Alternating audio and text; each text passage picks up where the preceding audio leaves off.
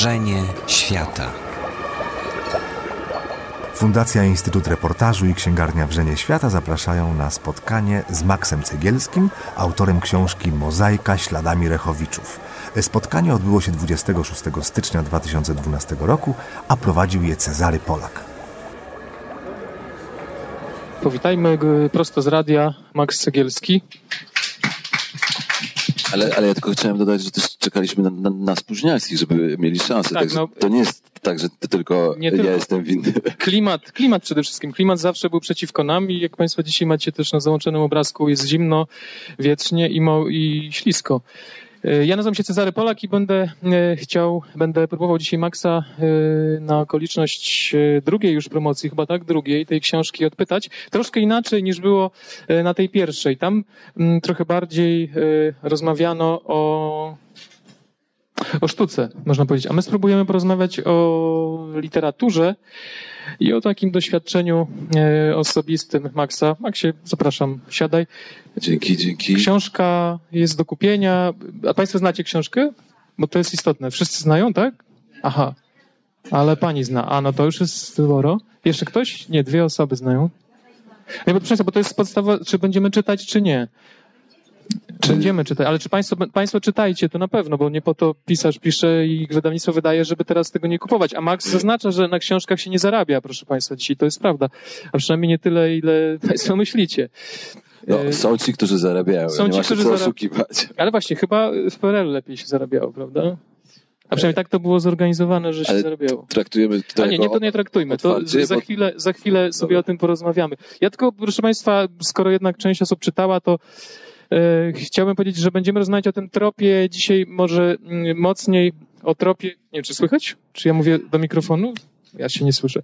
E, Będziemy mówić o tym tropie osobistym. E, Tę książkę można czytać e, zgodnie z zaproponowanym właściwie kluczem interpretacyjnym e, w tytule, jako mozaikę e, pewnych e, sytuacji, które się wydarzyły nie tylko w życiorysie e, bohaterów, e, ale też e, w, jako książkę o historii, o fragmencie historii Polski współczesnej, o historii sztuki, historii mm, architektury, o, o historii architektury, ale w takim kontekście trochę innym, o który właściwie zaczynamy dopiero odkrywać, takiego interioru tych y, budynków, które powstawały po roku y, 45.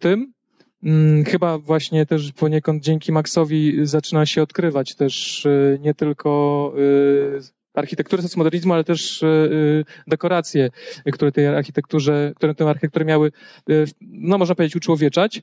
Mm, I na tym i najważniejsze właśnie, to jest historia Maxa Cegielskiego, o którą ja będę próbował trochę Maxa przepytać. Proszę Państwa, książki do kupienia, ale nie oszczędzicie nic, kosztują tyle co cena na okładce, więc naj, najwięcej oszczędzicie nie kupując, ale jak mówię, nie po to Max pisał, żebyście teraz i wydawnictwo wydawało, żeby, żeby tego nie kupować. Y, Max, ja powiedz, kiedy poczułeś, y, y, że się starzejesz? To, to jest dobre pytanie, dlatego że e, jednym, e, jednym z wątków książki e, Mozaika śladami Rechowiczów, jednym z tych kamyków właśnie, które układają, które składają się na mozaikę jest e, wątek śmierci, wątek umierania. E, I nie ma się co oszukiwać, że ja w okresie Umrzesz. E, Tak, to, to każdego z nas czeka, ale e, że, że kiedy pisałem tę, tę, tę książkę, to miałem kompletną obsesję śmierci, ale mm, i z jednej strony mogłoby się wydawać, że, że kiedy ktoś ma 36-37 lat, to, to nie powinien w ogóle rozmyślać o śmierci, ale kiedy zaczynamy się spotykać e, z ludźmi mm, z tych wcześniejszych generacji, kiedy zaczynamy widzieć, jak całe generacje odchodzą, jak pewien świat i sposób y, myślenia odchodzą, e, pe- pewien język też e, odchodzi, pewny, pe- pewien rodzaj wyobraźni, pewne definicje sztuki odchodzą, które tutaj w tym wypadku są istotne. E, Główna narratorka tej książki, obok mnie główna narratorka Hania Rechowicz zupełnie inaczej na przykład definiuje w ogóle to, czym jest, czy czym powinna być sztuka. Więc kiedy się zaczyna widzieć to odchodzenie, tak jak ja też widziałem i widać, widzę cały czas w mojej babci, tak jak obserwowałem je podczas tych krótkich i mm, trudnych spotkań z bohaterem tej książki, Gabrielem Rechowiczem. Tak jak ja obserwowałem mm, jego chorobę, jego e, powolne odchodzenie, to, e, to, to zacząłem mieć obsesję śmierci.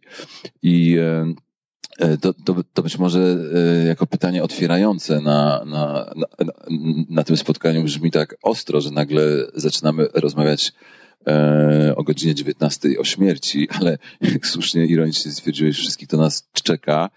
E, I, i dla mnie też myślenie o śmierci było, było e, pewnym, pewną analizą mechanizmów wspomnień, tak? Bo też ta książka dla mnie jest też książką o wspominaniu, to znaczy jest też książką o tym, jak pamiętamy. I to, że na przykład tam się pojawia E, ta narracja historii Polski, to jest też, e, ja ją dlatego przytaczam, że mam wrażenie, że e, w oficjalnej narracji zostały zapamiętane jedne rzeczy, a tymczasem we wspomnieniach osobistych pojawiają się zupełnie inne historie.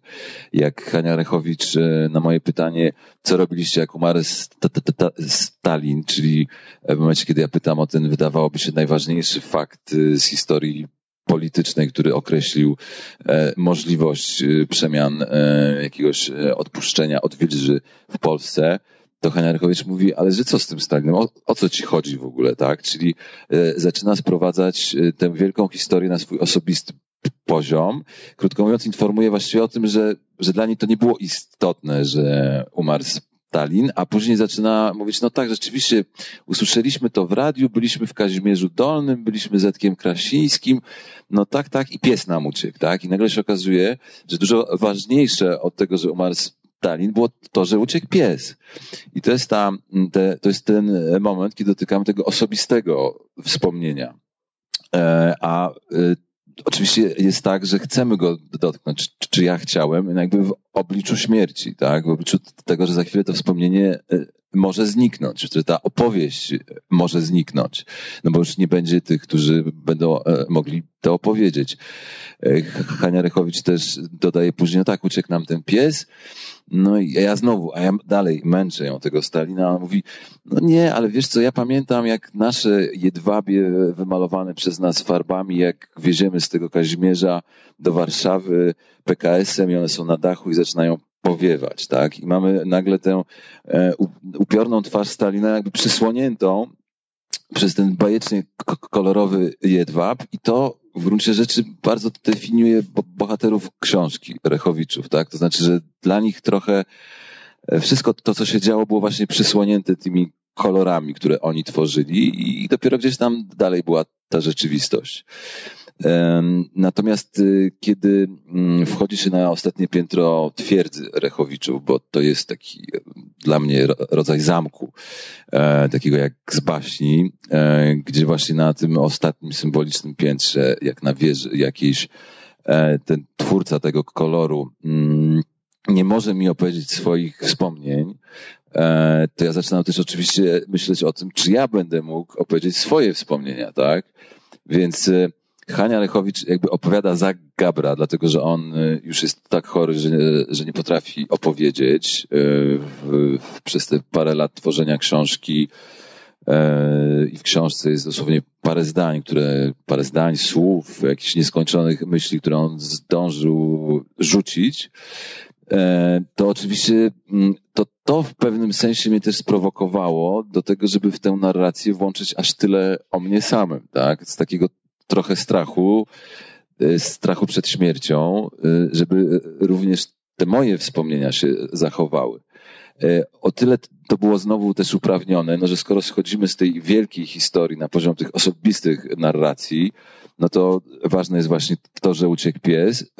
Ważne jest to, że końcem socmodernizmu w tej pozytywnej wersji ze wspaniałą plastyką końcem jego było, były blokowiska, a ja w takim blokowisku się e, urodziłem i wychowywałem. No więc z, z, znowu się okazuje, że ta moja historia, te moje wspomnienia gdzieś dodają też jakiegoś kontekstu do tego, o czym mówi Hania i do tego, co było ważne dla bohaterów, e, no ale wszystko to w obliczu śmierci. I jeszcze jeden aspekt, czyli to, e, że w obliczu spraw ostatecznych rozważania na temat, nie wiem, e, tego, czy ktoś jest z lewicy, czy prawicy, czy sztuka ma być zaangażowana, czy nie, czy, czy feminizm, czy, czy szowinizm, czy parytet, czy nie parytet, no, troszkę bledną też, bo, bo znajdują swój kres, tak? Trochę, trochę zostają unieważnione, więc też ta perspektywa śmierci, która się w tej książce pojawia, też spowodowała, że czułem się uprawniony do trochę wyjęcia tej opowieści e, z tych e, obowiązujących dziś często, aczkolwiek nie zawsze, schematów e, interpretacji politycznej i tak dalej. I też kazał mi na to się inaczej spojrzeć. A dlaczego wybrałeś właśnie małżeństwo Rechowiczów? Oczywiście jako dziennikarz, żeby tę swoją narrację, czy szukałeś po prostu takiego punktu zaczepienia, y, na którym można by tę opowieść zawiesić, czy też, no jak rasowy dziennikarz, jak wiadomo, proszę Państwa, marzeniem każdego dziennikarza jest napisać taki tekst, czy napisać o tym, czym jeszcze nikt nie napisał, prawda? Więc Rechowiczowie się tutaj w tym sensie świetnie nadawali, no bo y, właściwie zapomniane małżeństwo artystów, właśnie artystów takich y, nie wiadomo jakich w historii sztuki polskiej zapisanych jako, no powiedzmy, drugi rząd gdzieś, dekoratorów bardziej niż takich samodzielnych artystów. Y, przecież Gabriel nigdy nie doczekał się wystawy swojego malarstwa, znaczy za życia nie doczekał się wystawy swojego malarstwa w Polsce. Więc to byłoby takie oczywiste, że temat, no właściwie terra incognita, dlatego właśnie? Nie, nie, nie dlatego. To znaczy. Przepraszam, bo hmm. oczywiście y, jeszcze chciałem tylko dodać, że jest wiele życiorysów, jeszcze paru byśmy znaleźli takich y, mało odkrytych artystów różnych mediów w Polsce, na których taką powieść też można by zawiesić, którzy też, y, y, też, też w taki sposób afirmowali tą rzeczywistość tak najbliższą, aż gdzieś żyli, gdzieś żyli obok wielkich wydarzeń. Dlaczego właśnie? A byłeś w środowisku, więc znałeś też nawet takich. Tak, tak, ale, ale to być może byłem w środowisku, można też odnieść do tego, że e, historia moja i mojej rodziny była od dawna związana z historią Rechowiczów i znowu ten bardzo osobisty punkt wyjścia i początek znowu dawał mi uprawnienia, moim zdaniem, że tak powiem, uprawnienia etyczne czy moralne do tego, żeby potraktować tę historię nie skoro rozmawiamy w Instytucie Reportażu, w którym wielokrotnie dyskutowałem ja i wielu innych na temat no właśnie czystości gatunku reportażowego i faktów i, i pewnego obiektywizmu, kwestii etycznych związanych z zawodem e, reportażysty, reportera, dziennikarza, no to ja właśnie poczułem, że skoro to nie jest tak, że ja kogoś nagle odnajduję w internecie czy, czy w archiwach zbutwiałych e, i zaczynam się nim zajmować, tylko zaczynam się nim zajmować z jednego prostego powodu, że mój ojciec e, bywał częstym gościem w domu Rechowiczu w latach 60. i był e, po prostu partnerem ich córki i pracował też fizycznie przy mozaikach domu chłopa i innych. Się stało? Może, że jednak właśnie nie rozmawialibyśmy dzisiaj, gdyby, e, gdyby to się jakoś dalej no posunęło. No tak, tak? E, znaczy ja, ja z wnukiem Hani Bazylim zawsze e, żartujemy, że mało brakowało, byłoby odwrotnie, tak? To znaczy mój ojciec chyba nie przyszedł, bo, bo miał coś, odgrażał się, że przyjdzie, ale nie ma go, więc mogę chyba spokojnie o tym opowiadać. Zresztą wszystko jest w książce i jakby jest um, zgoda jego na, na tę powieść. E, mój ojciec miał z córką e, e, Rechowiczów, Zuzanną, bardzo silny związek, długi, który mógłby się potoczyć zupełnie inaczej, gdyby nie pewne sytuacje, które ja zresztą opisuję w książce. Sytuacje no, pewnego bardzo radykalnego kleszu, zderzenia społecznego ponieważ mój dziadek był synem bogatego galicyjskiego chłopa, który w rządzie, w rządach perelowskich robił coraz większą karierę, ale pomimo swoich stanowisk czuł się bardzo, e, no miał kompleks tak naprawdę gdzieś takiego właśnie chłopaka ze wsi w gruncie rzeczy.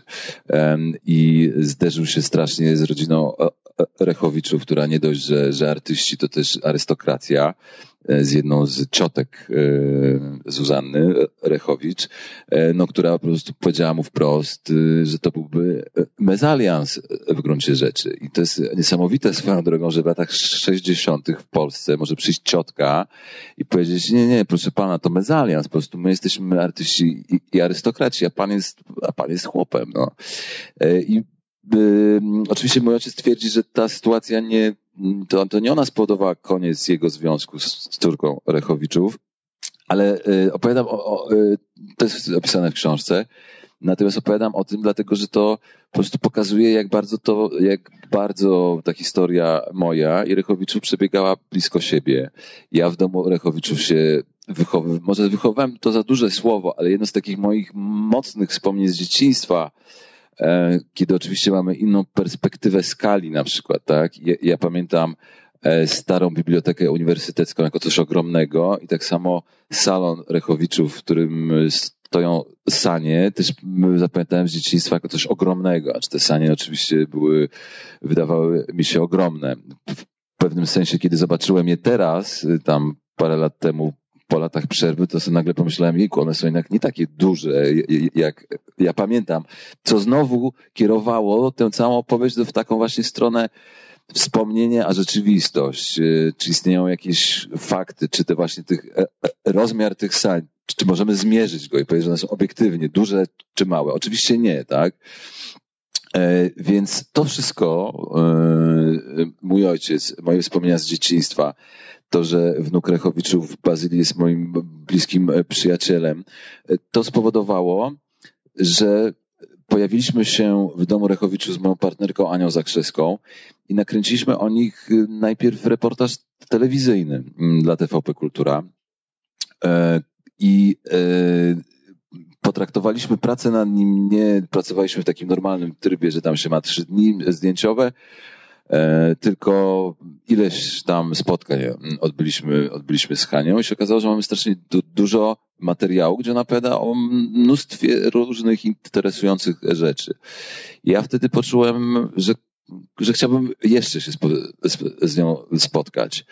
E, I tu wystąpił zresztą taki motyw uzależnienia pewnego. To znaczy, ja poczułem, że nagle że ta historia mnie po prostu wciąga coraz bardziej, coraz bardziej, że e, ja przychodzę do tego magicznego domu, no, który jest taką enklawą, jest, jest zupełnie inną przestrzenią w, w tej współczesności Warszawy wypełniony przedmiotami, obrazami, freskami na ścianach, jakimiś skórami, no wszystko po prostu taki trochę mm, e, e, mercbał w pewnym sensie i mm, e, i poczułem, że mnie to wciąga i że chcę znowu przyjść.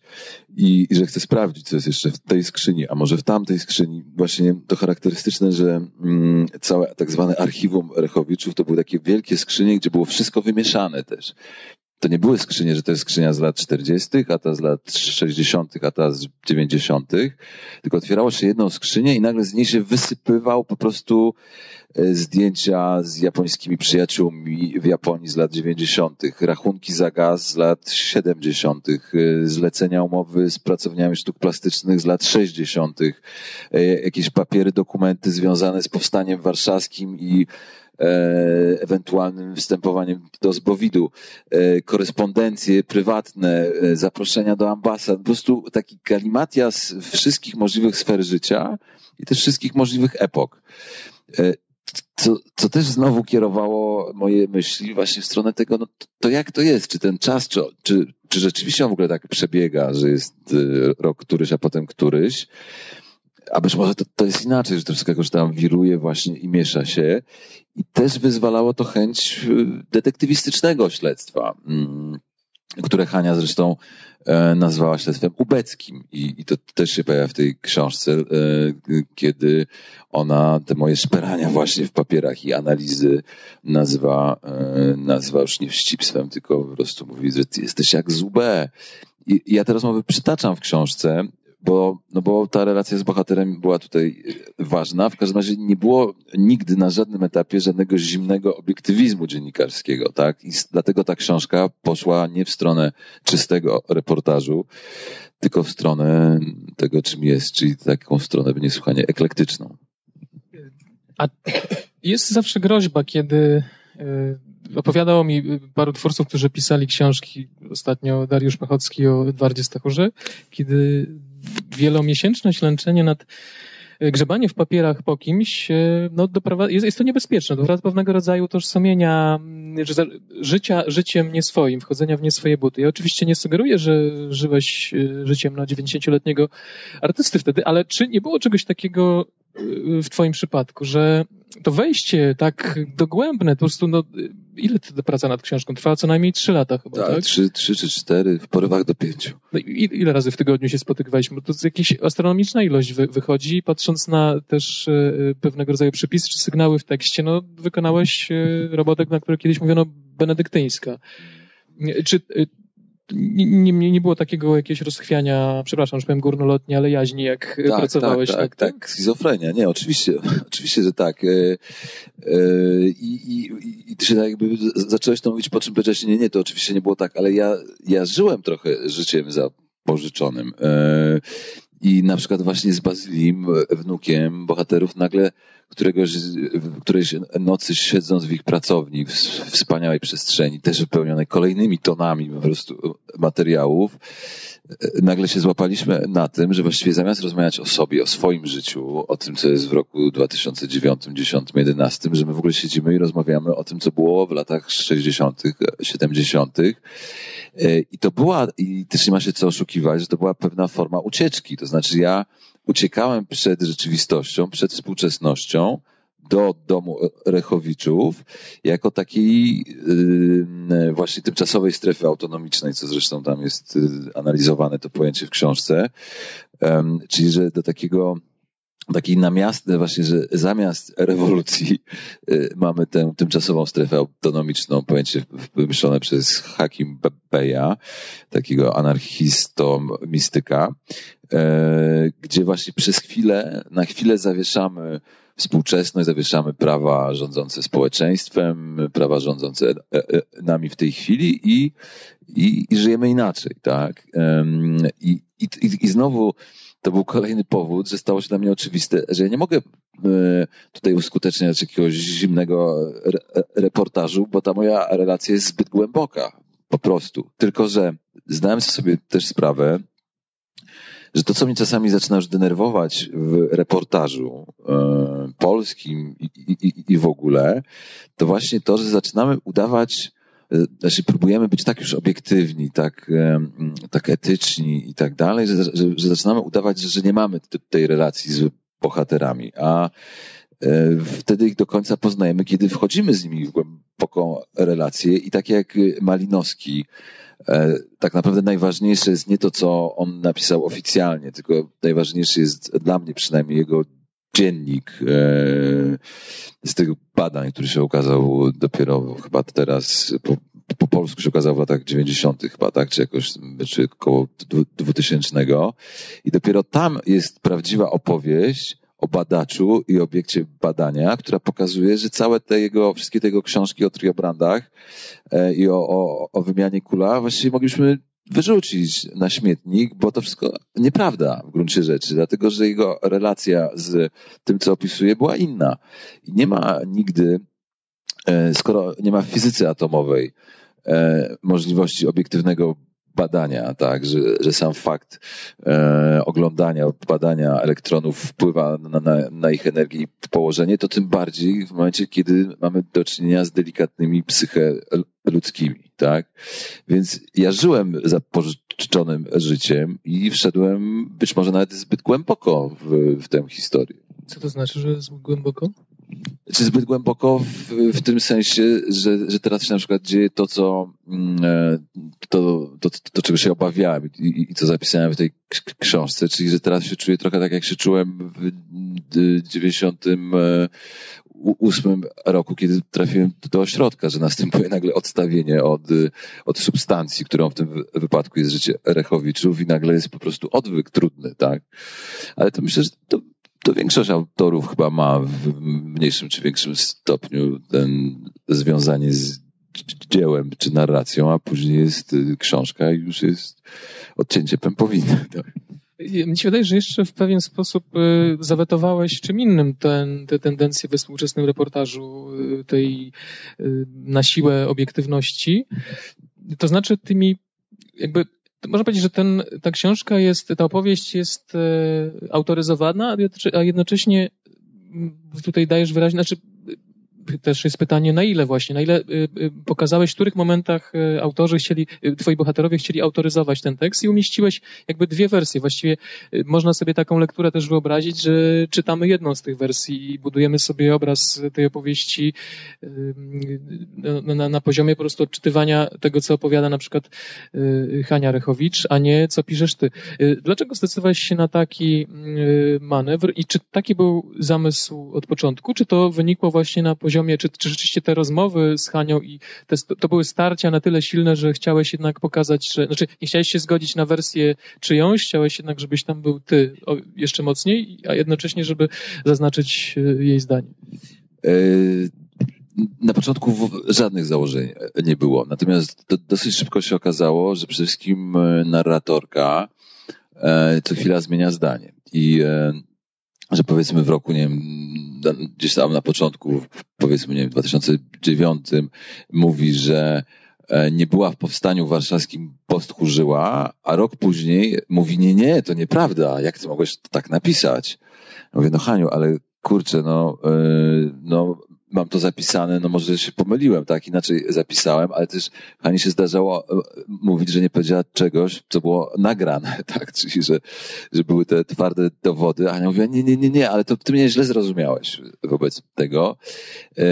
Ja się zacząłem teraz zastanawiać, dlaczego ona zmienia zdanie, tak, e, to znaczy, jaki jest tutaj e, mechanizm? I mm, istotne było to, że w tym czasie, kiedy ja zacząłem najpierw za nią, później sam czasami też z nią e, pracować z Rechowiczami, zaczęły też się pojawiać inne osoby, e, o których zresztą tutaj warto wspomnieć, bo na przykład e, Andrzej Przywara z Fundacji Galerii Foksal wydobył od Hani wczesne obrazy Krasińskiego, obrazy surrealistyczne, które pokazał na słynnej wystawie w Bunkrze Sztuki. Pierwszy raz w historii, tak? Zaczął się pojawiać Kuba Banasia, który mm, e, razem z Klarą Czyczerniaską przygotowali inną jakby książkę o Rechowiczach, taką właśnie tylko i wyłącznie od strony historii sztuki. Tutaj na drugim końcu Gałczyńskiego odbyła się w pewnym momencie wystawa przygotowana przez Pawła Giergonia i to zresztą on tutaj ma największe zasługi, jeżeli chodzi rzeczywiście o ratowanie socmodernizmu w Warszawie i w Polsce, bo on się właśnie tym zajmuje, polecam jego portal sztuka.net, e, więc zaczął się, zaczęło się właśnie tworzenie oficjalnej narracji. Tak? To znaczy, że to nie było już tylko tak, że ja przychodzę i tam rozmawiam o czymś z Hanią, tylko ona już wiedziała, że będzie książka. E, zaczynała czuć, zaczęło się pojawiać coraz więcej tych odbić, tak? tych luster. Czyli po etapie kompletnego zapomnienia, nagle jest ileś osób, które chcą się dowiedzieć, jak to było. E, I, I, myślę, że ona zaczęła czuć po prostu, no, że, że jest też konieczność ustanowienia jakiejś prawdy, znaczy ustanowienia jakiejś oficjalnej wersji e, e, wydarzeń. Ale właśnie, ale której wersji, tak? Znaczy, jakby, co jest prawdą, a co nie? Czy w którą stronę powinny iść interpretacje?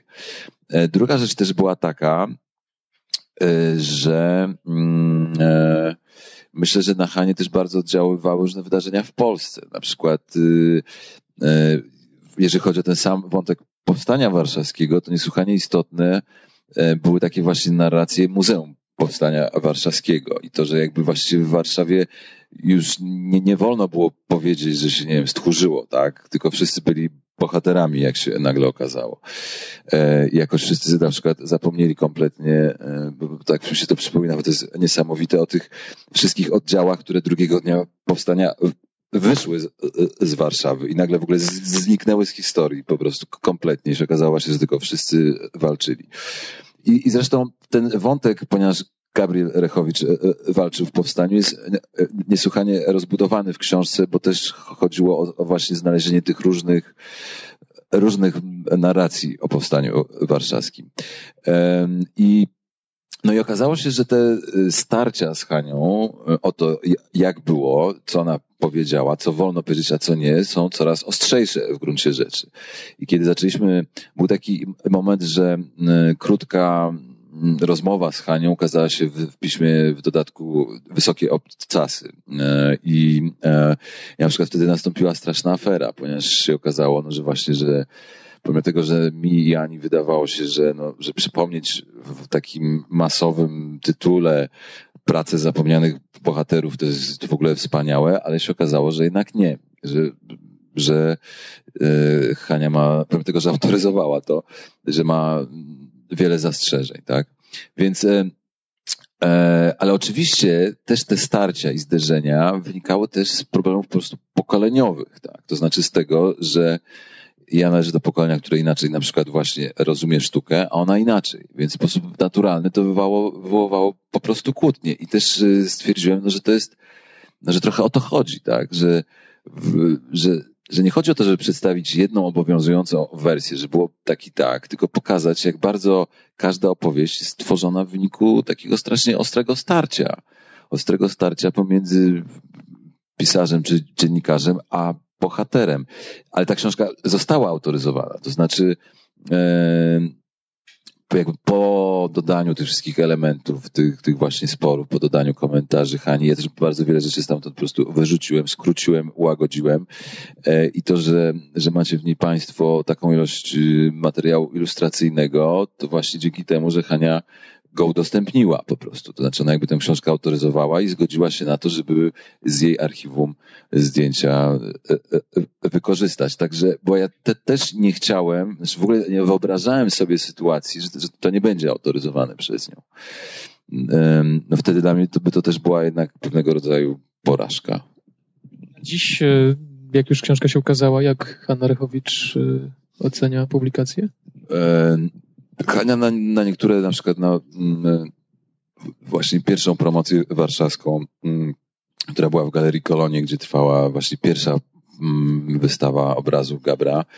Y, Hania przyszła tam e, i, i siedziała tutaj mniej więcej, tak jak państwo i właściwie duża część dyskusji to nie była, to była y, z prowadzącym, ale też po prostu z Hanią, gdzie, e, gdzie wszystkie wszystkie kwestie, które przegadaliśmy już wydawało się w książce, wróciły po raz kolejny i właściwie było to powtórzenie tych naszych dialogów e, z książki.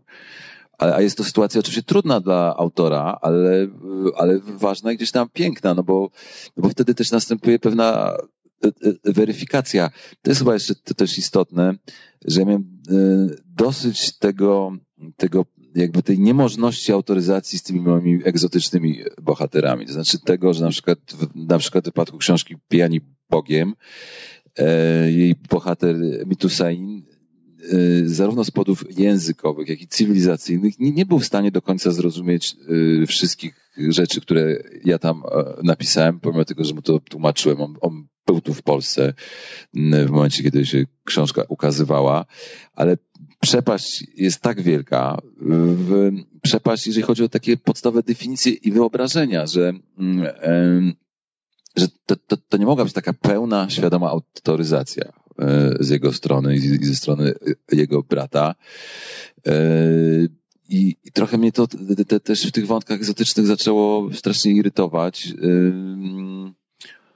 no, Muszę przyznać, że jeszcze pewnego rodzaju też przepaść się zaznaczyła w książce, mianowicie dość taka, która mi się strasznie podoba, mianowicie i to przy bodaj trzech osobach nawet, mianowicie bohaterowie ci trochę zarzucają, że używasz brzydkich słów. Strasznie mi się to podoba. Znaczy, widać 96-letni y, twórca spotyka się z 37-letnim, jakby jest na poziomie językowym nawet taka różnica, która y, Oczywiście i dlatego, e, dlatego ja piszę wprost e, w tej książce, że być może ten główny właśnie nie, nieosiągalny bohater, czyli Gaber, e, że, że być może gdyby on był świadomy sytuacji, być może by mnie wyrzucił za drzwi tak, tak naprawdę, bo ten sposób myślenia o sztuce, który ja mam, ten język, którego używam, e, e, a dokładnie tobie chodzi jeszcze, wiem, bo chodzi o tę rozmowę z Szymonem Bojko, tak, e, który no właśnie na koniec pierwszego spotkania mm, mnie mm, strofował za e, e, język, którego używam. E, no ale to było właśnie wspaniałe, tak, to znaczy, bo to jest ten moment, kiedy się okazuje, że mm, e, pomiędzy generacjami jest przepaść, no właśnie, jeżeli chodzi o język, jeżeli chodzi o, o pojęcia, które to naprawdę utrudnia komunikację, więc my próbujemy opisać tych w cudzysłowie w skrócie bohaterów egzotycznych, a tak naprawdę mamy problem z porozumieniem się teraz i tutaj pomiędzy tymi, którzy e, swój język i wyobrażenia ukształtowali przed drugą wojną światową, a, a takimi jak ja, którzy się urodzili w latach 70., a co jeszcze istotne, e, że jest to następne pokolenie, tak, przy którym ty i ja jesteśmy no, strasznie starzy w gruncie rzeczy, to pokolenie urodzone już po 89, co mi się wydaje największą, najważniejszą jednak cezurą, e, no bo kto nie zasmakował życia w PRL-u, ten nie może do końca też docenić życia w tej chwili. Tak mi się wydaje. A na pewno używa in, i, i, i, innego języka.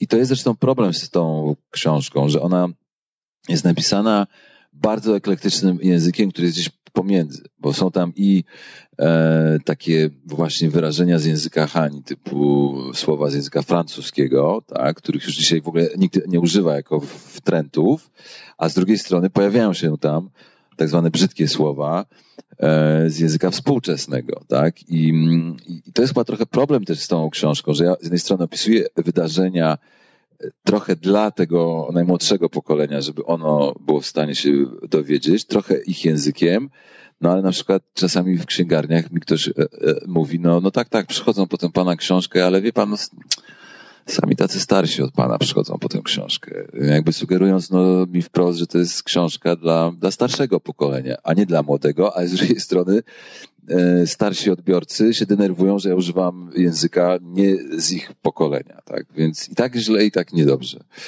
Jak to powiedziała moja szanowna wydawczyni Beata Stasińska, taki jest los niesformatowanych. No. Tak rozkraczonych między PRL a Y, a kapitalizmem trzeciej brzydkiego słowa. No jak tak, nie, wiem, żeby nie, pozwolił mi, nie pozwolił mi na to Szymon Bojko i inni. Tak, no, zrobiłem wyłom w y, pewnie jego savoir, widzeniu savoir vivre, ale chciałbym właśnie ci namówić na ten, y, na opowieść o tym zawieszeniu trochę, bo mm, Właściwie tak jak sobie wyobrażam, że autorzy na przykład portalu w polityce czy innego przeczytają tę książkę, to będą do ciebie mieli pretensje, że idealizujesz PRL. No piszesz, y, cytujesz tam, właściwie powiem tak, 15 lat temu y, bardzo, 15 lat temu od razu by chyba zareagowano. Czy cytowa, cytujesz tam mm, różne dane y, statystyczne o wzroście poziomu życia w PRL, no, udokumentowane oczywiście, ale powoływanie się na to jeszcze prawda, 15 lat temu wywoływałoby no, pewnego rodzaju, no, chyba można tak powiedzieć, że piano na ustach policystów. Dzisiaj już trochę inaczej się o tym mówi, ale mm, czy to jest tak, że właściwie, może tak, cię zapytam, czy za co lubisz PRL? Znaczy, ja, ja przede wszystkim wiem, za co go lubili Rechowicze, tak? I, e, e, i rzeczywiście jest tak, że mm, to, że taki, taka, taki dyskurs jest w ogóle e, możliwy w tej chwili, jest zasługą e, też tych lewicowych środowisk, z którymi ja oczywiście z jednej strony sympatyzuję, ale z drugiej strony mnie wkurzają strasznie moi, moje koleżanki i koledzy z krytyki politycznej. Nie ma się co oszukiwać, że to, że ja e, mogłem pewne rzeczy napisać, to jest też ich zasługa, czyli ich zasługa e, pewnego przepracowania, co działo się w latach 90.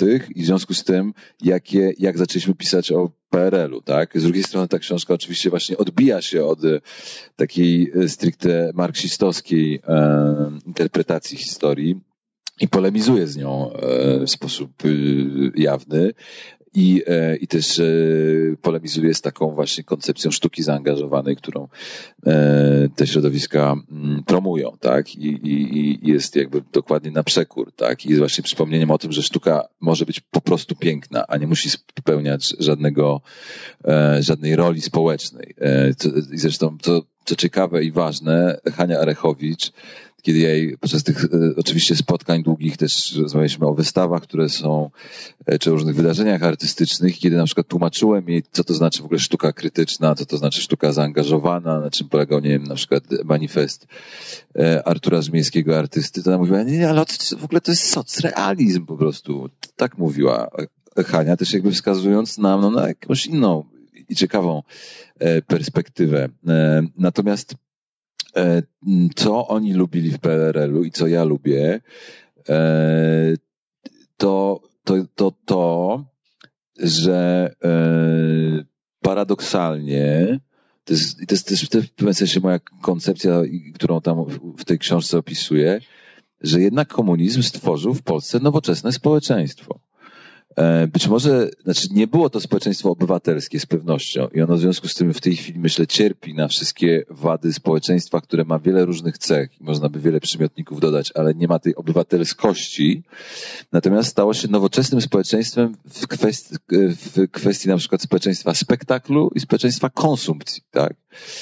E, I e, ja dlatego też przypominam te dane, czy te różne takie konteksty e, właśnie związane z filmami, z książkami, koncertami, bo mam wrażenie, że, że jednak stanęliśmy wobec takiej narracji martyrologicznej, która po prostu nie pozwala nam spojrzeć w sposób socjologiczny, wprost. Tak? To znaczy, jeżeli, jeżeli mamy rok 78 i w Londynie grają punka i w Warszawie grają punka, to znaczy, że mamy do czynienia z bardzo, oczywiście w innej skali i są e, różnice, ale z takimi samymi dokładnie procesami społecznymi, gdzie pojawia się nowe pokolenie, które chce się zbuntować, które już nie śpiewa polskich y, piosenek jak big bitowcy, ale z kolei też, no właśnie, mm, okres małej stabilizacji i te pisma na przykład, które ja tam analizuję, w których się pojawiają Rechowicze, takie jak pismo Ty i ja. Ty i ja to jest dla mnie po prostu klasyczny magazyn lifestyle'owy, tak? To znaczy, to jest to, co w tej się określa jako e, e, taki e, rodzaj magazynu. I oczywiście, że strony o modzie są wycinane nożyczkami przez Cieślewicza i innych z jakiegoś tam L. Bez praw autorskich oczywiście. Tak. Oczywiście bez praw autorskich, ale wtedy nie było jeszcze akta e, i w ogóle właśnie bycie po drugiej stronie, e, po drugiej stronie żelaznej kurtyny to, to umożliwiało. No ale jak się na to spojrzymy, to mamy tak, w ty ja, wywiad z aktorem, tak, czyli celebryta. To jest dokładnie to samo w gruncie rzeczy. E, na następnej stronie mamy przepisy kulinarne, a później właśnie mamy rubrykę e, pani Uniechowskiej o mieszkaniach, tak, które, które jest y, z kolei właśnie jak z pisma wnętrzarskiego El y, Decor, tak, na przykład, czy coś w tym stylu, gdzie ona po prostu w gruncie rzeczy radzi, jak urządzać mieszkanie, a przy okazji jest to jeszcze rodzaj takiej nie wprost kroniki towarzyskiej, no bo oczywiście jak ktoś ma mieszkanie pokazane y, tam, no to wiadomo, że jest po, po prostu VIP-em. Ktoś usiłuje książkę ukraść. Cały czas ktoś usiłuje z tyłu ukraść książkę, która pipczy na bramce. To dobry znak. Tak, oczywiście. No więc mm, y, to nie chodzi o, o to, żeby PRL gloryfikować, dlatego tam się też co chwilę, nie wiem, pojawia się na przykład historia Anody, tak? Pojawiają się te wszystkie tragedie, e, wywózka na Sybir, tylko my o tym pamiętamy, że, że Anoda, a nie pamiętamy o, o innych elementach i dopiero wtedy jest pełen obraz, kiedy są i jedne i drugie, i czarne, i białe, i różowe, i żółte, i szare, i dopiero gdzieś w pośrodku jest szansa na jakąś prawdę, tak? Ja, mnie trudno w ogóle trochę się w tej roli yy naciągania cię na rozmowę PRL trochę źle czuję, ponieważ ja się zgadzam z tym obrazem, który ty prezentujesz, ale jeszcze troszkę innym. To znaczy, bo te elementy takiej gloryfikacji PRL-u też występowały na początku lat 90. Ten przełom przecież odbił się strasznym bezrobociem. Na początku, jak wspomnimy, że książka Gierka miała chyba milion y, sprzedanych egzemplarzy, nakład jeszcze większy, to trzeba sobie uświadomić, jakie było, y, jakie było jednak, jakie to wywoływało zainteresowanie, jednak taką nostalgię. Y, natomiast obok PRL nostalgii, czy ty piszesz o pewnym fenomenie e, PRL, który polegał na tym, że można było, znaczy, że mogli tacy twórcy jak Rychowiczowie istnieć, mogli robić rzeczy kompletnie, e, mówiąc kolokwialnie, odjechane, czy też e, mogli istnieć artyści, którzy, tak jak chociażby pankowcy, którzy, którzy no właściwie byli w zgodzie ze światowymi trendami. Trzymając się architektury, mógł sobie Hryniewiecki budować stadion dziesięciolecia, który kompletnie nie był socjalistyczny, czy też można było pojechać do Podkowy Leśnej albo do, na przykład w Kutnie. Proszę Państwa, pojedźcie Państwo do Kutna, przy dawnej ulicy 17 stycznia jest, jest dawna restauracja, ja pojechałem ją sfotografować, niestety jest przerobiona, ale mam starą pocztówkę, którą Corbusier po prostu by to uznał za taką jego redakcję, jego y, y, pomysłów na to, jak ma wyglądać jednopiętrowy budynek, który był najpierw pawilon, potem został obudowany z, są jego koncepcją doświetlenia, użycia luksferów i tak dalej, że w, na jakiejś prowincji polskiej powstawały, taki, w Polsce C i D powstawały, mogły powstać budynki, które oczywiście były źle wykonane, tak jak też ten nasz kanoniczny uniwersam, ale że, że było to możliwe, że można było gdzieś kompletnie w oderwaniu od e, jakby po prostu ten, ten cały... Tak. Mm, ja, e, ja, proszę Państwa, byłem e, tydzień temu w Sosnowcu w absolutnie niesamowitym gmachu lokalnej biblioteki, który jest pawilonem z lat 70. Są tam oczywiście e, mozaiki i freski, akurat nie Rechowiczów, tylko, tylko innych twórców, bo takich twórców było, było dużo. E, I rozmawiałem z paniami bibliotekarkami, przepraszam, miałem zresztą przyjemność spać tam, czyli, czyli spałem po prostu na, z tyłu za książkami, co jest też doświadczeniem jednak e, niesamowitym, ale one mi powiedziały, że tak podpytywałem, że ten budynek jest absolutnie funkcjonalny. To znaczy, to nie jest tak, że to jest ta modernistyczna forma po prostu, ale że on oczywiście już w tej chwili przestaje spełniać te jakby wyśrubowane, współczesne normy dotyczące tam temperatury, energooszczędności. No to, to jest oczywiste, no bo to jest jednak 40 e, lat. Natomiast w sensie przestrzeni dla biblioteki, on ma wszystkie ciągi, on ma windy, ma odpowiednio umieszczony magazyn i tak dalej. Tak? Znaczy, on jest e, wspaniały budynek na bibliotekę bibliotekę w Sosnowcu. I takich miejsc, jak ta biblioteka, zostało zbudowanych w czasie PRL-u dziesiątki, a nawet setki chyba. E, w książce się pojawia Dom Kultury w Nałęczowie, e, e, tak, tam jest właśnie jeden błąd, żeśmy zrobili w podpisie, bo jest pokazany ten w Nałęczowie, jest podpisany że w łańcucie, nie, odwrotnie, przepraszam, dobra, no wszystko jedno. E, coś tam e, jest w następnym wydaniu. W każdym razie, e, w każdym razie, i tam jest właśnie, ja też przeprowadzam rozmowę z lokalnymi ludźmi kultury, z, z panią, która prowadziła ten dom kultury i, i to jest coś, o czym co w tej chwili jest w ogóle niemożliwe. Znaczy po prostu, czy ktoś w tej chwili buduje domy kultury, czy ktoś w tej chwili buduje świetlicę, krytyka polityczna. A tu akurat budują. W Warszawie w ciągu ostatnich czterech lat dwa, dwa nowe domy kultury otwarto. Dwa. Tak, tak, no właśnie. Pierwszy, znaczy tak, bo poprzedni 30 lat temu otwarto przez chyba y, jakąś tam... No właśnie, no i, e, i, to jednak, i, to jednak, i to jednak stworzyło nieprawdopodobną sieć kultury I, i, nie, i oczywiście wiadomo, że te instytucje musiały płacić pewną daninę na rzecz tam e, Lenina e, wiecznie żywego, ale przy okazji robiły mnóstwo po prostu wspaniałych rzeczy. Biblioteki, domy kultury, kina, klubiki osiedlowe. Ja też do takiego e, e, chodziłem u siebie na stegnach. E, no i to jest ta lepsza strona PRL-u, o której też trzeba pamiętać po prostu. Ja tutaj, bo, bo może chcą Państwo coś skomentować, bo widzę, że ta, ta, ta kwestia... Zapraszamy. Tak, bo no my tak gadamy i gadamy, ale jeżeli Państwo chcą um, jakoś skomentować, czy coś spytać, czy dodać, to, to oczywiście prosimy.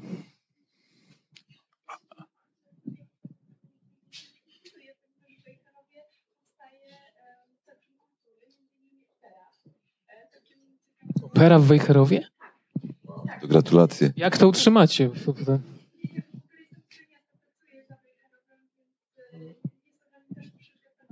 Masłowska będzie. Tak, ale y, oczywiście i też można by nie i też można by przywołać, nie wiem, nowe muzeum w Krakowie.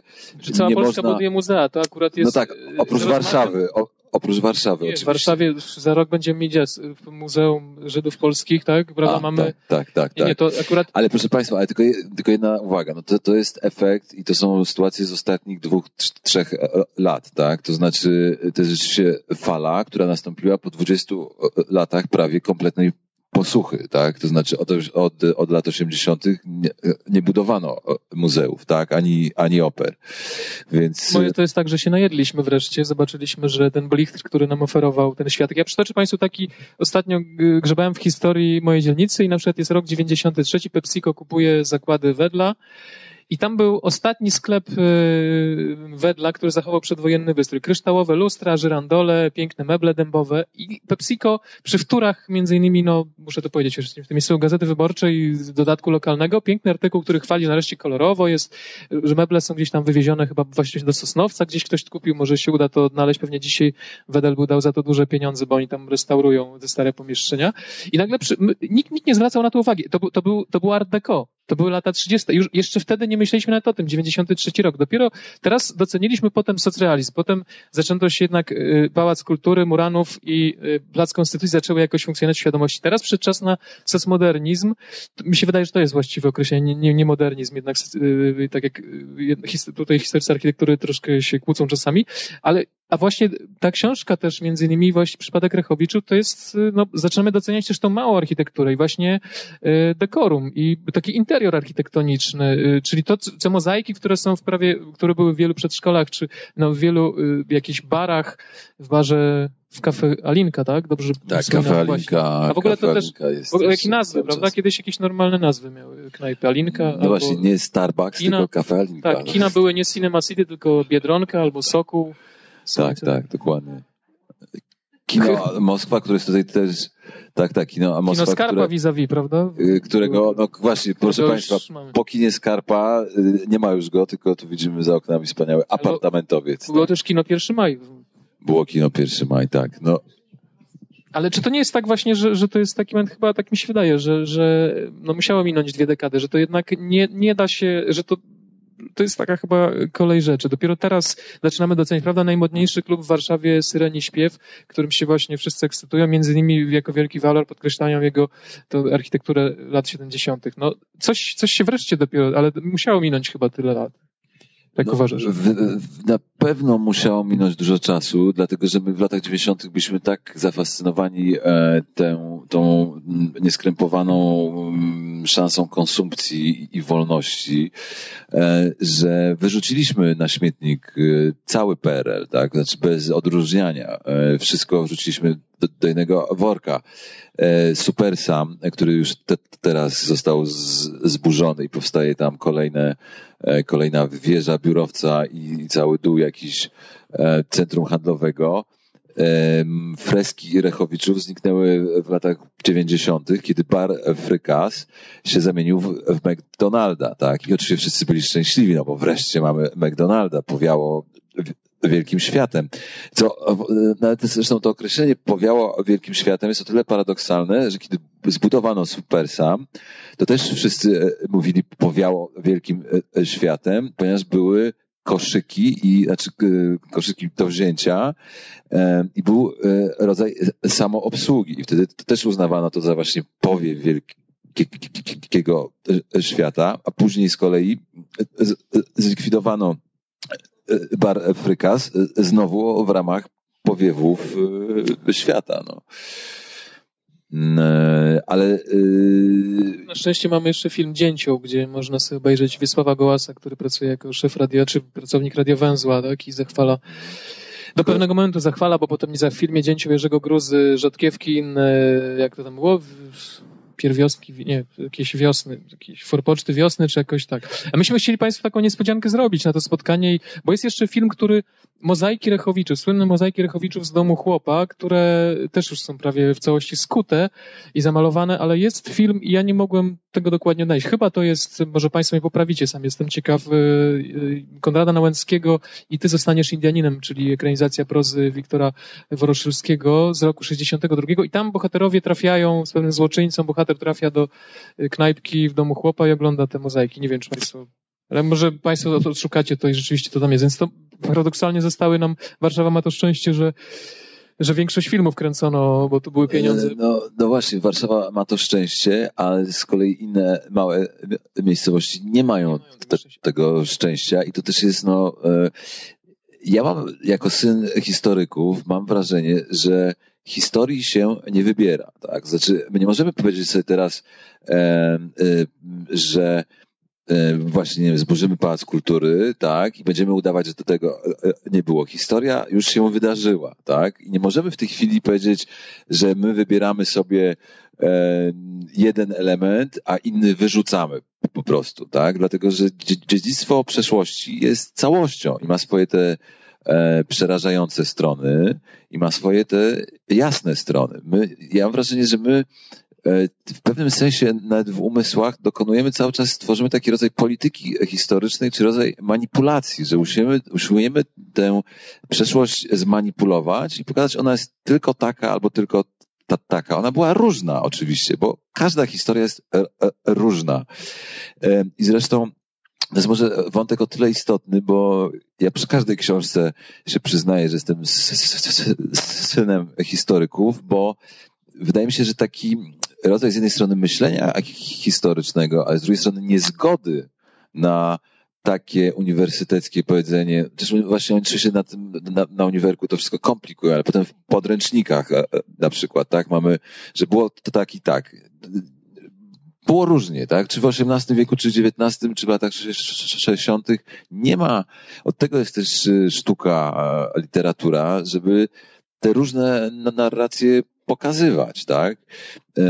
Ja, ja na przykład nie, nie, nie zostałem historykiem, nie tylko dlatego, że oczywiście buntowałem się przeciw swoim e, rodzicom, ale też dlatego, że mi się to jakoś takie nudne. No, no, no, no co, że bitwa pod Grunwaldem 1410, y, przyjmijcie te dwa e, miecze i tak dalej. No i co? I nic, tak?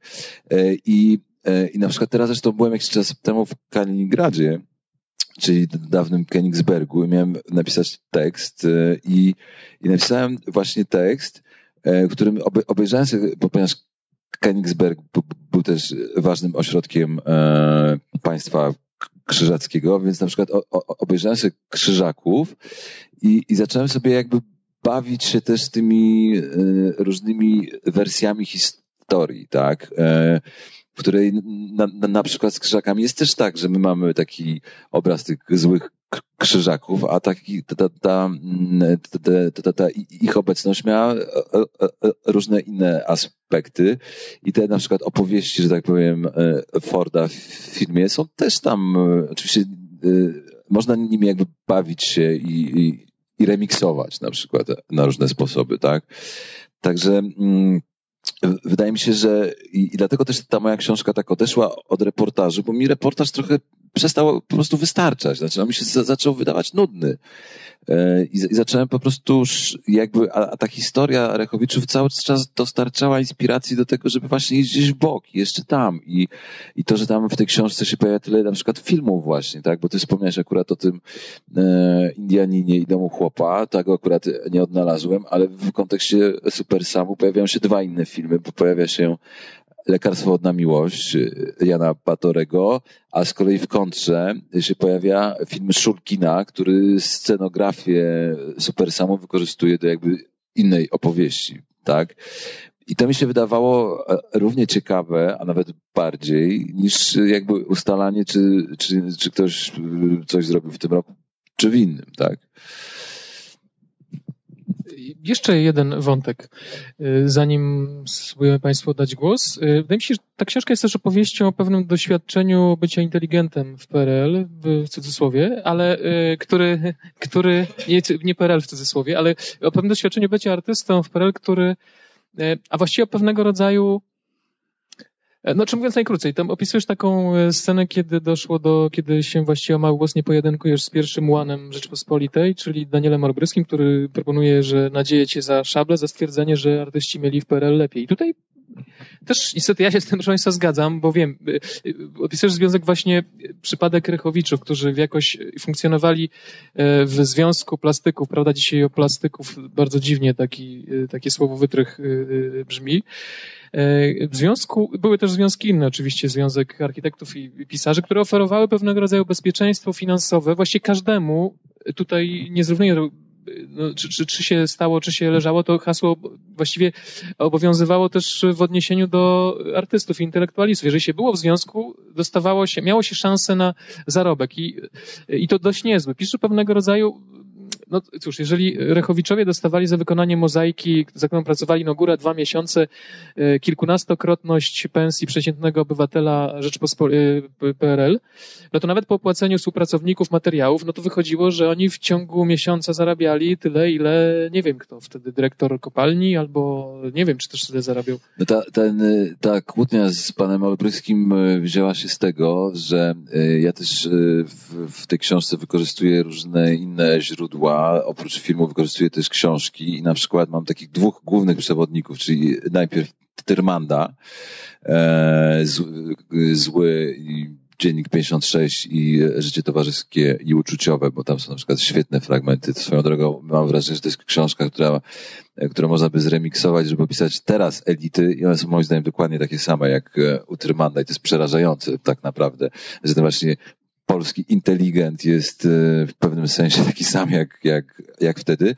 A moim takim drugim przewodnikiem stał się Kisiel.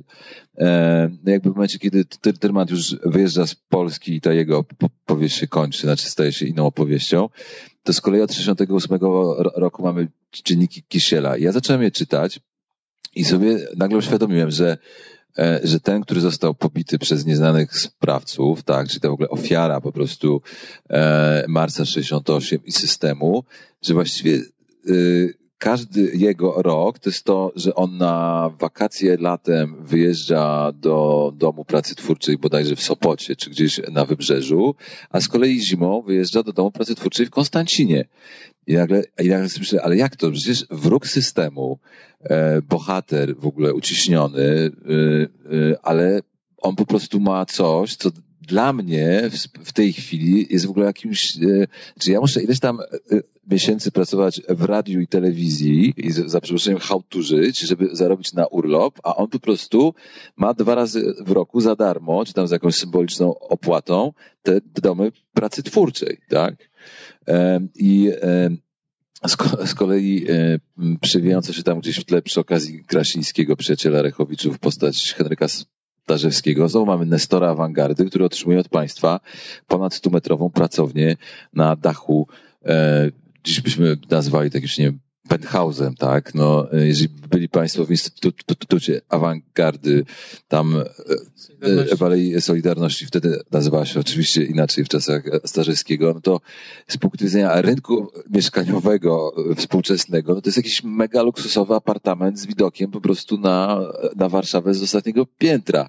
Ja dodam, że to, to nie był żaden pomysł warszawski, nie tylko artyści tej rangi dostawali, ale możecie Państwo sobie peryferyjną dzielnicę Grochów obejrzeć i tam na przykład przy Alei Stanów Zjednoczonych Róg Grenadierów są punktowce, w których cztery mieszkania, wielkie dwupoziomowe mieszkania na ostatnim piętrze były przeznaczone dla plastyków. Oczywiście część dostali, prezes z krewnym i znajomym królika rozdał, prezes spółdzielni, dochodziło do machlojek, ale jednak artyści dostawali do mieszkania, nie wiem, znane. Ale, ale, ale trzeba jednak też pamiętać o tym, że były pewne ograniczenia i dlatego w tej książce się pojawia duet awangardowy Kwiekulik, e, którzy, których opowieść jest jakby inna kompletnie, tak? Znaczy ich opowieść to jest opowieść tego młodszego pokolenia od Rechowiczów, które kontestuje jednak e, system e, pracowni sztuk plastycznych, system e, władzy, aczkolwiek co ciekawe, kontestuje go z punktu widzenia socjalistycznego, dlatego że oni chcą właśnie wstąpić do partii, chcą, żeby PZPR wykorzystywało nowoczesne techniki artystyczne, nowoczesne media. Oni chcą po prostu nowoczesnego komunizmu, ale ponieważ, no właśnie, nazwijmy to umownie sobie sztuką krytyczną, czy w każdym razie osadzoną w pewnych kontekstach, nie mają pieniędzy, tak? Są e, jednak oczywiście ta, ta sztuka Rechowiczów tutaj była w pewnym sensie bezpieczna. E, Gdzie się nie przekroczyło pewnej granicy, prawda? Czyli bycia w opozycji. No ale, ale właśnie tylko, że z, być może też z pisarzami było trochę inaczej, no bo Kisiel jakby niby ją przekroczył, a i ta, tak miał i mieszkanie i, e, i właśnie tam są w dzienniku... Był bardzo znane, nie można było, tak, tak samo jak nie bo... można było Wajdzie odmówić, uh-huh. czy komuś tak, innemu. Tak, tak, tak, tak, tak, oczywiście, ale w dzienniku Kisiela są świetne fragmenty, kiedy on na przykład co chwila boi się, że go wyrzucą ze Związku Pisarzy, a boi się z prostego powodu, no bo jak go wyrzucą, to nie będzie miał ani mieszkania, ani tego domu pracy twórczej i on jakby pisze to właściwie wprost, tak, że, że jednak no, wychylił się, oberwał strasznie i tam teraz stara się jakoś tak z flanki gryźć system, ale, no, ale właśnie jednak te, te pewne przywileje ma, więc... e, Władza, jak wyrzucać ludzi na bruk, to byłoby coś tak wbrew prawda, ideałom y, tamtego czasu, czyli zrównanie czegoś z tym, co było w międzywojniu, więc sądzę, że władza nie kwapiła się do wyrzucania już tak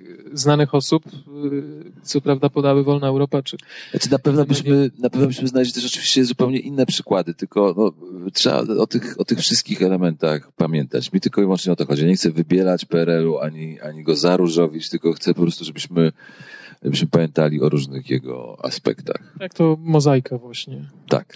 To proszę Państwa, ja spróbuję Was e, zachęcić jeszcze do rozmowy z naszym autorem, e, taką zabawą mieszczańską trochę. Tak. Ja przygotowałem, no, ze- spróbuję 10 może takich. Ja rzucę takie, nie, nie patrz tu. Nie, Max ich nie zna. Ja po prostu mm, rzucę, no wiecie Państwo, jak się kiedyś zabawiało e, filistrowie, prawda? W różnych salonach mieszczańskich się bawiono w kwestionariusze rozmaite ja taki kwestionariusz też spreparowałem, trochę go właśnie przefiltrowując przez to, co Max napisał w tej 400-stronicowej książce.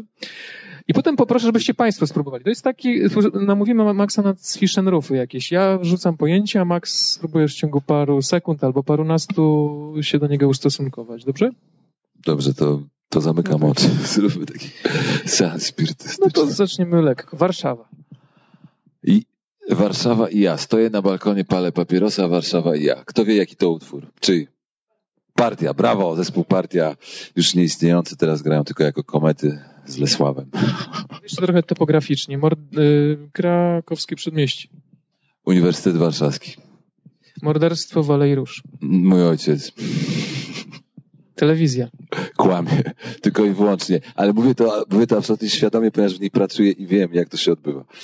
Rower. Rower? Yy, No rower, tak. To mój rower, tak. Ale, ale już stoi teraz zamknięty z powodu yy, spadku temperatury, tak. Jak Max jeździ do pracy rowerem, proszę Państwa. E-book. Ale i Bóg, E-book. ale E-book. przez, u, przez dwa O, czy przez, Przez dwa O, u, u, tak, okreskowane? Przez dwa o. To nie wiem, to nie znam się, nie posiadam Czy, czytników. Yy, Jestem pokoleniem przejściowym i oczywiście używam internetu, ale nie, nie posiadam iPhone'a i nie jestem aż tak hipsterski. Ani y, czytnika tego, jak to się tam nazywa? No, czytnika, tak. Czytnika. Czytnika do książek. Papierosy. Pale. Dziennikarstwo. Straszne. Strasznie. Dziennikarstwo to jest straszna sprawa, bo e, e, być może jedynym, jedynym naprawdę ważnym, ważną kwestią, która się pojawiła przy okazji akta, to był komentarz redaktora Goźnickiego, z którym e, e, e, rzadko się zgadzam.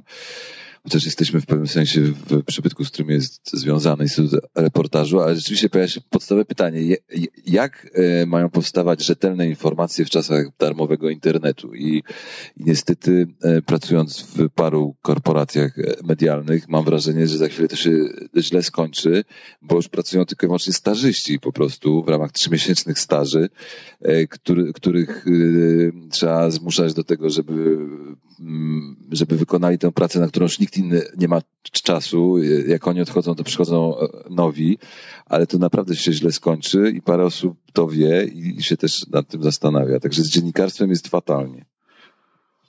To może literatura. Bardziej optymistycznie. Literatura na świecie. Oto właśnie to też taki przykład y, PRL-u, tak? To znaczy y, literatura na świecie. Dla mnie ten format i to, że to były grube, ten mi się to wydawało, że po prostu właśnie tam e, e, leży jakaś prawda i w ogóle Były takie pocketbooki bardziej teraz. No, są- tak, tak, tak, no właśnie ja mówię- ja mówię Teraz są wielkie, ale to się tak przetrwało, prawda? Mo- Mozaiki się kuje, a literatura na świecie przetrwała. No, no, znaczy, ja, ja jakoś ostatnio jestem, mam, znaczy, jestem jakoś lepiej nastawiony do literatury, to znaczy mam wrażenie, że ona jednak powoduje, że coś, że coś jest w stanie przetrwać, no i, e, i raczej jestem za, a byłem długo przeciw. Masoneria. Nudy. Indie. To, już. To było to, to, to westchnienie takie. Powstanie warszawskie. Powstanie warszawskie, właśnie przyszedł mi ostatnio mm, taki pomysł do głowy, żeby napisać książkę o powstaniu warszawskim, bo pomyślałem sobie, że już tyle napisano książek, że można by napisać nową, korzystając tylko i wyłącznie z tych napisanych. E, to znaczy, nie mówię to absolutnie serio, bo to jest ta metoda, którą ja częściowo zastosowałem w Oku Świata, w tej książce o Stambule, ale oczywiście nie, nie idąc zbyt daleko, tylko że uznałem, że skoro jestem w mieście, o którym już tyle książek podróżniczych napisano, to ja będę je wykorzystywał i cytował i odnosił się do tego. W wypadku Rechowiczów też jest czasami trochę podobnie, to znaczy właśnie na przykład te obrazy z filmów, tak, czy właśnie, czy z Kisiela, czy z Tyrmanda i trochę to jest moje takie jednak podejście ponowoczesne, tak, to znaczy jeżeli mamy do czynienia z kulturą yy, słowa i obrazu, której powstało już tyle rzeczy, to tutaj idąc w ślady artystów wizualnych, którzy tworzą różne remiksy, różne found footage rzeczy, to właściwie z literaturą można by robić to, tak samo. To znaczy, jeżeli mamy spisane takie ilości opowieści o powstaniu, takie ilości książek, takie ilości filmów, płyt e, muzycznych jak Laocze, to właściwie można by teraz dokonać takiego przefiltrowania i, e, i zrobić coś naprawdę fajnego. Ale właśnie to to miałem o tym nie opowiadać, żeby nie zdradzać tego pomysłu. To znaczy, to jest y, kolejny narkotyk, którym e, się będziesz Nie, nie, bo mam jeszcze, mam jeszcze inną książkę w komputerze o moim pradziadku. To powiedz kilka słów. E, no z moim pradziadkiem jest taki problem, że on się nazywał Franz. E, no to ci wypomną, to ci wypomną. tak, tak, tak, oczywiście ale, ale on, on na szczęście w latach 30. dostał polskie obywatelstwo, które bardzo chciał mieć. Był Austriakiem? E, tak, tak. No, był poddanym cesarza i był oczywiście takim też eklektycznym człowiekiem w tym sensie, że wydobywał ropę naftową e, w Polsce, a urodził się tam, gdzie teraz są Czechy, a wtedy było jeszcze coś innego. I, już przed wybuchem wojny już chciał, żeby mówić do, do, do niego Franciszek, a nie Franz. E, I, e, I podczas wojny był oczywiście dzielnym Polakiem, nie podpisał żadnej listy, za co prawdopodobnie musiał zapłacić jakąś słoną e, łapówkę. Znaczy, moja babcia twierdzi, że, że to była dosyć tajemnicza historia, bo jakiś ten tam gestapowiec czy inny, który w Gorlicach się pojawił, natychmiast oczywiście zawezwał pradziadka na, na spotkanie, ale później podobno przez do końca mu już dał spokój i babcia twierdzi, że po prostu dziadek zapłacił dużo pieniędzy, żeby nie, nie musieć podpisywać e, niemieckiej e, listy, ale to nie o to chodzi, co było naprawdę, bo to jest akurat mało interesujące chyba, ale, ale ważne, co by było, gdyby i tutaj się roz, otwieram. Będzie fikcja literacka. No to, to, to będzie e, przemieszanie fikcji i faktów. A powstaniu też byś poszedł w stronę fikcji literackiej? No ja myślę, że... że, że Co by było, gdyby powstanie się udało? Nie, nie, ono, nie, to, to jest, to byłaby zbyt już głęboka fikcja, że, że, że powstanie się udało, ale e, nie, nie, myślę, że tam są niesamowite historie, i, a, a jest to przede wszystkim właśnie historia o tworzeniu historii. No i, i, i myślę, że, że, że, że to jest na, naprawdę interesujące. Proszę Państwa, Max Cegielski do Waszej dyspozycji. Ale Państwo już są zmęczeni. Jeden wyraz Max Cwiszen. Pani już się ubrała i Pani już a, widzi pani, a zawsze na koniec, o, to, miło, to to miło na przyjęciach. Nie, nie ale bo też nie chcę, że państwo... nie chcę, żeby państwo się czuli zobowiązani absolutnie, więc, e, więc jeżeli nikt nie ma oficjalnych pytań, to możemy przejść do zajęć w podgrupach. podgrupach tak. tak. Ale może jeszcze ktoś z państwa... Nie, dobrze, to ja... E, może być prośba. O nie, uciekniesz od tego, Maxie. A właśnie, bo to jest może pytanie. Zróbmy tak, zadajmy takie pytanie. Który fragment uważasz za najważniejszy i przeczytaj go. Nie? Nie takie? Wtedy by całą przeczytał.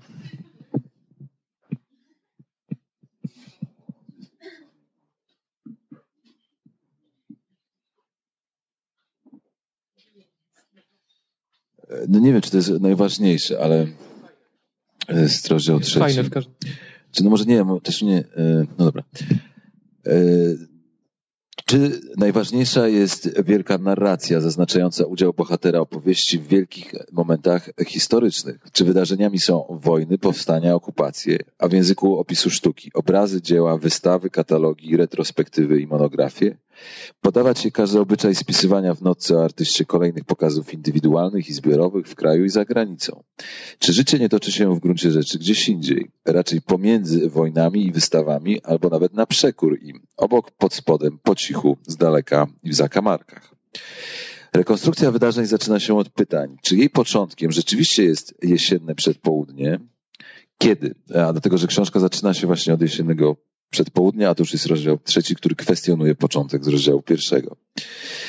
E, w 2000 którymś roku, czy w latach dwudziestych, kiedy rodzą się Rechowiczowie i moja babcia. Jeszcze wcześniej, gdy ich dziadkowie żyli w tak historycznej, że aż niemożliwej do wyobrażenia końcówce XIX wieku.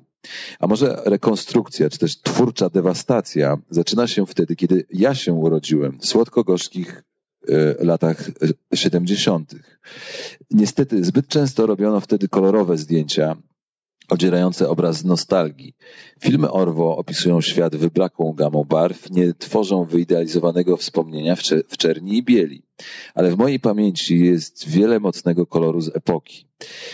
Nasycenie barwami umysłu dziecka narodzonego w pierwszym osiedlu z wielkiej płyty, które było przecież szare aż do zniknięcia, rozpłynięcia się we mgle. Czy z tej mgły przeziera opowieść, czy to w niej ma swój początek? Pomiędzy wojnami i wystawami, datami i jesiennymi dniami narrator jest i tak najważniejszy. Nie chcę oszukiwać, strojąc się fałszywe piórka pozorów prozy reporterskiej. Fikcja i tak zwycięża, ponieważ najwięcej zależy od narratora. Fakty są jak pomniki stawiane na cześć rzeczywistości, jak skamieliny, kości dinozaura, trylobity odciśnięte na papierze. Fakty są nudne, więc próba rekonstrukcji i wykopalisk zamiera, przytłoczona pytaniami i wątpliwościami autora. Praca może złapać oddech i życie tylko w śmierci, która jeszcze nie nastąpiła, ale zbliża się wielkimi krokami.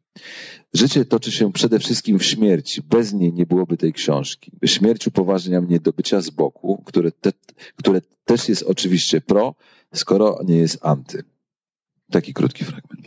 Dziękuję. Czuje się pani usatysfakcjonowana? Czego nie było, przepraszam?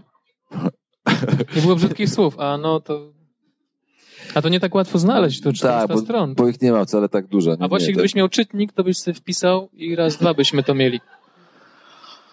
Ty jesteś, jest jesteś to... hipsterem jakimś. Nie, nie mam czytnika właśnie też. Proszę Państwa, no to zapraszamy w takim razie, jeśli jeszcze macie jakieś pytania, a jest też część mniej oficjalna, to Max może też odpowie na różne pytania i można też dostać autograf. Zapraszamy. Dziękuję bardzo. Dziękujemy Dziękuję bardzo. Max Cegielski był naszym gościem.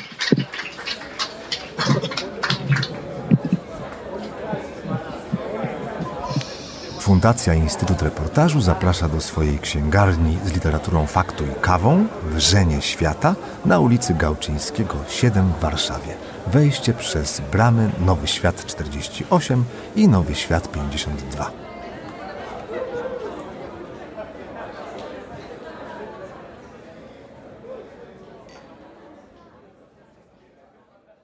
Zapraszam do słuchania pozostałych podcastów Wikiradia. Można znaleźć je na stronie podcasty.info ukośnik Wikiradio.